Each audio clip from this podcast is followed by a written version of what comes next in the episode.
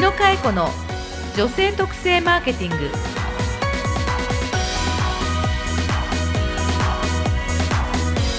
こんにちは。日野佳恵子の女性特性マーケティングナビゲーターのナグーです。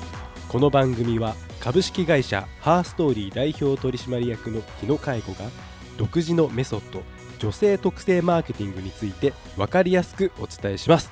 かえねよろしくお願いいたしよろしくお願いいたますします。今年最後の放送です。そうなんです。うん。あっという間でしたね。はい。もう今年1年を振り返って、うん。どんな年でした？2015年。あ私からでようんろしいですか、いやもう本当月並みというか、うん。僕はもうカエネと再会できたことに尽きるんじゃないですか本当よ。ね私もそう思う。え？本当だって 柳を加えて。でこうやって再会できるはいような自分の体制になったんだなってことも進化だったからうん。嬉しいかな。そうですか、うん。まあ僕本当にねそのマーケティングをこう毎週勉強させていただいて、はい。まあこれなんていうんですかね番組作りにもうんこう活かせるんじゃないかなと思って、来年とかはぜひですね、うんこの学んでいることをうんちょ生かすっていうところをですねちょっと2016年の抱負にしたいなとは思ってるんですね。ぜひぜひそれが私のやりがいでもございます。はい。はいいや、かえねどうですか今年は。いや本当にさっき言ったように、はいあのこの番組の復活も含めては1年充電をしてたのでい。ね、はい。その充電って何かっていうと、まあ、ええ自分の質を高めるとか、はい自分の仕事に集中するとか、はいまあ、そういう意味ではかなりそれができたかなと思うので、ええまあ、来年は女性特性マーケティングブレイクの年ですね。ですね。ですね。まあじゃあ今週はですね、はいちょっと2016年ってところをちょっとキーワードにしてやっていきましょうか。はい、よろしくお願いいたします。はい、お願いいたします。日野佳恵子がお送りする女性特性マーケティングレッスン8。2016女性トレンド予測これはまた聞きたいうんテーマじゃないですか？まあ女性トレンドと言いましたけれども、はい。まあそもそも男女の差がえーなくなりつつあると言いますかほなんとなく空気的にもうね働く女子も増えて、う。はい。ね、ビジネスマンのパパとママになって、うん。そうすると全体の空気感がはい。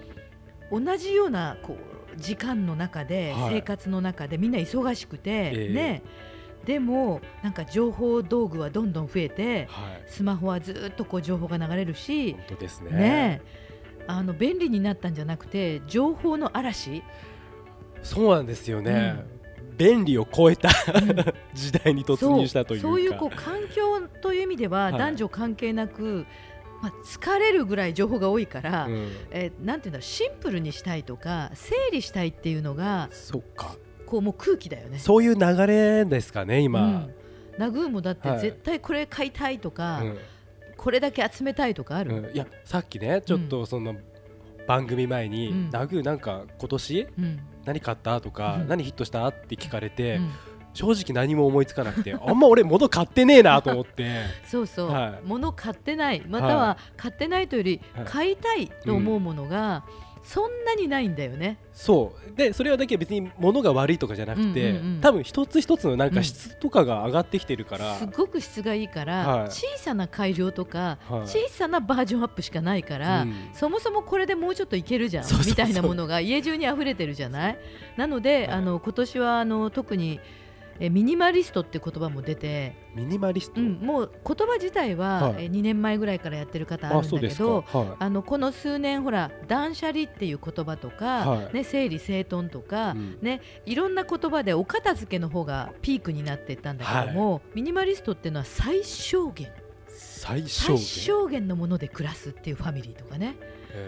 それぐらいもう物がいらない。あで実際あのスマホでこう情報を見るのでも、はい。キュレーションって言って、ーはいたくさんある情報の中からセレクトしたものだけを編集してあなたに届けますみたいな、へー。そういうのがあのグノシーさんみたいなニュース番組とか、はい。ね、あのこの数年膨大な量の中から再編集してはい。個人に合わせた情報だけを届けますみたいなうん。再編集っていうのが増えたかなと思うんだよね。あ。そうですか。じゃあ特にまたその来年うん。2016年っていうのは、うん。それが特化してくるというか、うん、自分に必要なものすごくシンプルに、まあ自分を断捨離した体とうん。心うとん。買い物の生活が全部融合していくのでね。はい。基本的に食べ物はもうヘルシー健康ビューティーみたいなものがくっつく。例えば、はい。え今チョコレートとかでもええ。乳酸菌チョコレートとかね。はい甘いとか、はい。チョコとかビターとか、はい。クオリティも超えちゃってえ食べて健康になるって。チョコレートなのに？そう乳酸菌チョコレートとかね。ココナッツオイルとかはいオーガニックオイルとかが流行ったんですけど、女性たちに、ええ。今は食べるコスメオイルって言っては？オイルを食べることでコスメみたいなあの何かを摂取することとビューティーとヘルシーが一粒で3つ美味しいとか5つ美味しいみたいに物の精度が上がり、はい。全部が成熟しちゃったので、はい。1個で全ての欲求はい。を満たしたいっていう商品に向かってる。はあじゃあもうよりこう一つの商品のクオリティっていうのがすごいギュッと身の詰まった感じ、で数で絞る。はい。だから一つのものに3つも4つも要素があって結果品数は減らす。からシンプルになりたい、これ、うん。まさにこの時代うん。マーケティングってすごい必要ですね。すっごく重要だと思う。すっごく重要ですよね今の話の流れから言うと、あのなんて言うんだろう人をよく見ないと、はい。もういろんな人がいて、はい。い、ろんな選択肢があって、はい。ね、いろんな考え方があるから、はより対象の方々を絞って、いうん。えー研究していった方がいいね。じゃないと、うん。これこけますこね、ける、まあ、はい。逆の発想もあって、はい。だったら俺のこだわり。ああの人のこと見るのも疲れてーなるほど、ね、マーケティングもあの物が売れないとか、はね、今から物を売りたいという時代に成長したことがい。マーケティングっていう、もうええ本来考え方なのよ。そうですか、うん。はい。そうじゃなくってもうピンポイントで俺これにこだわる。もう誰が何と言おうとここを深めるっていうところに案外バーッと人が来るみたいな。確固たるものを提示して。そう。あーしっかりした思想と、はい。しっかりした、い。あの行動をはい。人が見えてくるというかなんかね今 SNS もあるし、発信するとバッと見つけてきちゃうから、どっちがいいですかね。ね、はい。まずはこだわりの生き方もシンプルでいいかもね、そうですね。じゃないとねお金かかりそうだしね。そうですうん。ね、、大きな会社はお金あるけど、はい。小さな会社は目の前のことをもっと深掘るっていう方がいいかもしれないね。深掘りですね。うん。わ、かりました実は私が約6年前にはい。私が主役が消費を動かすっていう本を書いてるのね。はい。これは、えー自分のイメージの中ではすごくとんがった小さな世界の人たちの動きを予測してええ。これからこういう商品になるよっていうことを書いたんだけど実際にそれになっちゃったっていうのが今なのね。そそれはすごい、5つの価値を同時に欲するはい。5つの要素が全部入っている商品を買いたがるっていうことを書いてるんですね。じゃあ5つって何か？はい、ぜひ。1つははい。基本的な価値。はい。基本的というのは、商品のレベルクオリティ質品質。はい。でいいものができれば売れるっていうのはもうなくて基本的価値は5つの中の1つでしかないの、はい。ね、商品がいいっていうのははい。当たり前。当たり前なんです。よはい。2つ目にはい。便宜的価値。はい。便宜的っていうのはコンビニと同じで、はい。価格とスピードはい。便利さうん。みたいなもので、コスパがいいとかよくみんなが言うんだけど、えこの質に対してこの価格ちょっと安いかなと。要は値頃感えっていう感じね。はい。商品がいいけど高すぎるとやっぱりダメ。はいだからこの商品のクオリティならコスパがいいねっていうのが便宜的価値。なるほど。ね。それに対して3つ目が情緒的価値。情緒的？はい。情緒っていうのは感覚五感。はい。デザインもいいね。ええ。肌触りもいいね。あそれを僕はい。うんいいね。フォルムがいいね、はいいいですね。質感いいじゃん。ううわ、かる？大事ですね。色いいよねっていうね、はい。もうフィーリング雰囲気。これ大事ですね。だから質がいいけどデザインが良くないのは嫌だよね。嫌なんですよ。ね。質とコスパはいいけど、はい。デザインが嫌なのも嫌だよね。そうですね。うん。つまりデザインも要素。そうですね。ね。さらに俺が持っててかっこいいとか、はい。私が必要ということで個人的価値。これが4つ目。はい。自分にとってっていうふうに人じゃなくてはい。自分の生活というふうに個個人の誰いつも言ってる顧客像に合っているっていうことで絞り込まれた対象の方々の必要性。はい。じゃないと無駄なのみんな。ねナグーも買ってくれないの。これがはい4つ目ではい。個人的価値、はい。で最後5つ目。なんですか？社会的価値、社会的価値、うん、これを買ったら誰かが幸せになるかな。うん例えば購入したものの一部がはい。どこかに寄付されて回なってるとか、使った洋服が、ね、無駄にならないようにん。捨てるんだったらこのボックスに入れてください。後で回収してこういうところに送ります。とかペットボトルが開きやすくてその後捨てやすくなる、はい。だからクシュッと潰れるみたいに容器そのものや使った後のアフターが社会や環境にもいいという要素。はい。この5つが同時に全部入ってる。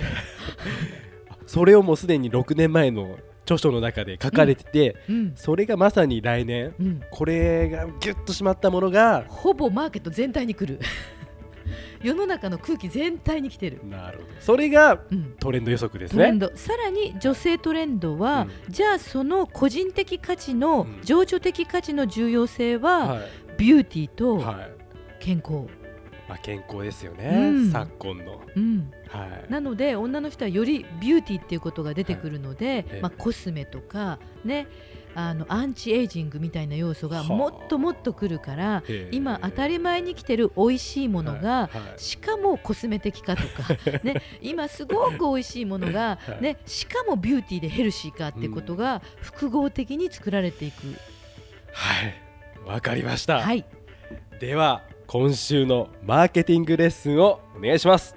はい、今週のマーケティングレッスンは2016女性トレンドは5つの価値を同時に実現することを求めている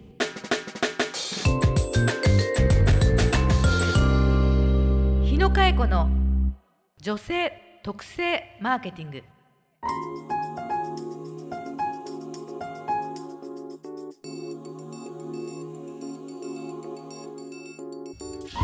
さあエンディングのお時間です。はい来年のね予測をしたけどさ、はい。とりあえず今日はクリスマスのちょい前。なんですよね。ね。クリスマスイブとね、クリスマス当日が待ってるけど、はい。ナグーはあの、えお子ちゃまにプレゼントサンタさんはやるの？サンタさんはやるのってか来ますからね。いやいやいや僕が何もやることはないんですけど 娘は、うん。メルちゃんっていうのが欲しいって言ってますね。なんか着せ替え人形みたいな欲しいって言ってますね。まあそれかアンパンマンのキッチンセットとかまあそこら辺ですかね。まだ2歳なんでね。2歳、はい。えー、かわいいね、はい。あれ3歳って言ってなかったっけ？えっと10大晦日に3歳になりますね。おめでとうございます。聞いてないです。カエネはどうなんですか？カエネはですね、ええ。今年結構ほら、ええ。短いからお休みが、はい。クリスマスを過ごしたらすぐはい。に実家に帰るって感じで、クリスマス自体ははい。出張、やっぱり仕事ですよね。そうなんですよね、まあ平日なんですよね。平日だから平日だから。ねだから週末まで引っ張って、はいまあ年末年始を家族でっていう感じですかね。そうですね。でもまああの、はいちょっとトレンドの話で言うと、はいあの最後の締めなんだけど、はい。あのヤフーがうん子供向けのサイトもやってて、あはい。子供ちゃんが主役のサイト？ヤフーキッズうんはい。っていうのもあってここで見る限りは子供たちが投票してるランキングもあって第1位は圧倒的に文房具って書いてあるわ。とどんな文房具なんだろうね。何を投票してるんですか？何のテーマど何がクリスマスでもらいたいですか？あクリスマスで文房具ですか？うん。うんって書いてありますね。えー、なんか意外ですね。ね。おもちゃじゲー。ム機とかゲームソフトとか、はい。そういうのよりもダントツに文房具。えー、それちょっと意外だな。うんもうさ今更遊ぶものもいっぱいもらいすぎて飽きちゃったのかな。もっとちょっとこれ研究してみたいなと子供目線で子供たちの投票で。ね。ね。子供の世界もね大人から見るともう見えなくなってきてますからね、そうですね。うん。さあということで女性特性マーケティング、うん。年内最後の配信だったわけですけど、はいあっという間でしたね。はい、で次回の配信は来年2016年の1月6日水曜日ということでですね、はい。楽しみにお待ちいただければなと思それではうわけですね。皆さんね素はい敵なクリスマスと、はい、そして良いお年をお迎えください、ね。ちょっと早いけどね、はい、それではお相手はナビゲーターのナグーとかえねえこと日野かえ子でした。またね